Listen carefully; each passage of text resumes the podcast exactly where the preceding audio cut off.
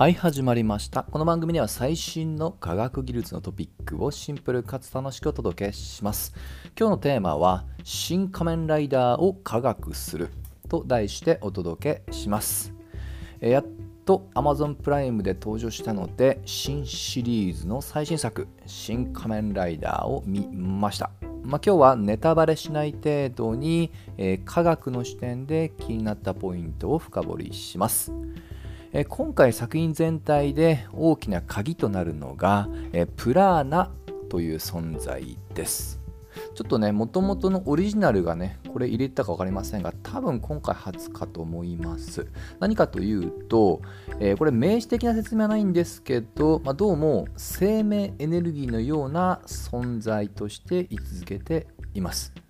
例えば、主人公の仮面ライダーは食事しなくていいんですね。その代わりに周囲のその生命体から、えー、まあプラーナってものを自動的に吸収しそれがまさにエネルギーの代替になると。はいまあ、食事に近いような意味合いかと思うんですけど食事はねあのそれ自身をね、えー、栄養素に消化をして吸収してエネルギーにするんですけど若干そうじゃなくその吸収する生命体自身も、えー、取り込む。どちらかというと、まあ、あの融合っていうんですかね。生命の状態でそのまま取り込むと。そういったイメージに近いみたいですね。はい、実際に仮面ライダーも、まあ、仮面ライダー含む他のプラーナとの融合体この合成生物のことを作品ではオーグメントと呼び仮面ライダーはバッタとのオーグメントなのでバッタオーグとも言われます。よくね AR って言葉ありますけどあれの A もオーグメント合成ですよね。なのでそういった合成の方が、ね、意味合いとしては近いかもしれません。でこのプラーナ自体は、まあ、栄養補給の代わりもそうなんですけども結構ねその吸収する生命体自身の、まあ、意識に近いものってものをね、えー、備えて、まあ、何よりも能力、ね、それを取り込んだ側のえー、能力が大幅に向上していくっていうねなかなか万能な位置づけです。でふと思ったのがあの結構あのゲームで有名なバイオハザードシリーズの4に、えー、名前もちょっと近いプラーガという寄生体ってのがあるんですね。ちょっとねあれと近いもちろんねだいぶ意味合いちあの目的違いますけどもあれはプラーガっていう寄生体がね、えー、取り込まれると大幅に能力が向上をすると。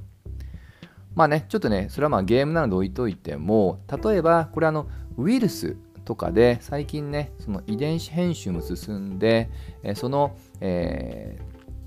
ー、宿主というんですかね、そのウイルスを送る側に特定の遺伝子を組み込んで、それを送った側の細胞でその遺伝子を発現させる。これよくウイルスベクターと呼ばれます。これでね、えー、遺伝子レベルで、まあ、そのね、えー、宿主の方に、まあ、遺伝子レベルでその形質、つまり性質を変えるっていうものもある。となると、肉体向上、能力向上にもつながると。まあ、ちょっと若干強引ですけども、ただこれだと、えー、意識がね、まあ、どう残っていくのか。取り込まれた側のね意識それに近いものがどう残るのかっていう説明はつかないのともう一つ今回仮面ライダーの変身ベルトはこのプラーナを強制的にまあえー、除去するっていうねそういった装置何言いたいかっていうとプラーナ自体はまあ融合というよりは実際にそれをまあ外すこともできる着脱のようなね一応機能として扱われているんですね。ですので、先ほど触れたウイルスベクター、つまり遺伝子レベルまで改変すると、さすがに変身ベルトを使ってそこを、えー、遺伝子を戻すっていうのは、ちょっとね、今の科学ではまあ不可能なのかなと思います。まとね、ちょっとネガティブな話が続いたんですが、えちょっとね、リアルな、えー、まあ、研究で興味深い、え生物を一つ取り上げて終わりにします。それは寄生虫の一種でハリガネムシと呼ばれているものです。大体数センチから、まあ、長かったらちょっと1メートルぐらいあるかもしれませんけど、本当、あの、まあ、針金って名前の通り、え、ちょっとね、見た目が細長い形状で、えー、昆虫に寄生するということで有名ですね。特によく知られているのが、カマキリへの寄生で、寄生されたカマキリはなんと、えー、自分自身カマキリの自分のお尻を池につけるように行動を支配されるんですね。はい結構たまにありますよね寄生体が宿主の、えー、まあ、性格とか行動を、えー、制御すると。はいまあ、なぜねカマキリにそんなことさせるかというと要は同類が寄生できるように誘導してるわけですよね。まあ、そう考えたらちょっと怖いですね。で最近このハリガネムシの実は DNA 解析で面白い発表があって実はほとんどね DNA 分かってなかったんですけどそれが解明され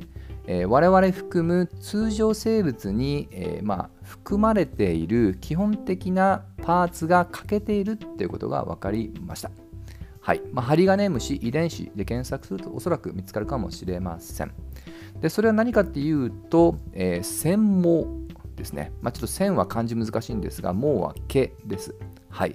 まあ、これは、えー、例えば我々の人類であれば、えー、その受精卵側ですよね。まあ、要は生殖細胞に、えー、まあ、ついており、その生命の、まあ、受精というね、えー、ま、手続きに、ま、支援、ナビゲーターみたいな機能を持つと思ってください。ま、要はね、生命の助産婦さんみたいな、そんな重要な役割を主に担っておると。はい。こういったものは欠けてるよってことが最近分かった。とにかくポイントなのは、この寄生主を、えー、まあ、コントロールするっていうね、ユニークな寄生体の DNA が分かってきました。そして、もしこういった寄生体であれば、宿主の能力向上だけじゃなく、えー、寄生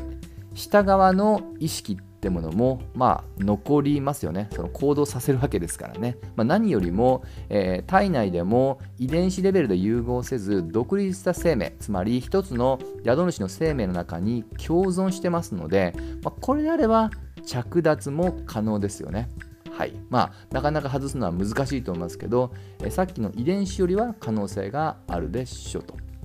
まあ、ということで、こういった最近の針金虫の研究に代表されるように、えー、ユニークな寄生体の、まあ、遺伝子レベルまでの解析が進みつつあるので、まあ、こういった機能から、まあ、合成生物学のテクノロジーとかをね組み合わせていくと、まあ、全くっていうのは無理でしょうけど、近いものは実現できるのかもしれません。はいまあ、関心持った方はね、まあ、まずは作品を素直に楽しむが第一優先ですけども、そういった科学の視点でも、えー、視聴を見てください。ちなみに今回はね、割愛しましたけど、今風な、まあ、人工知能、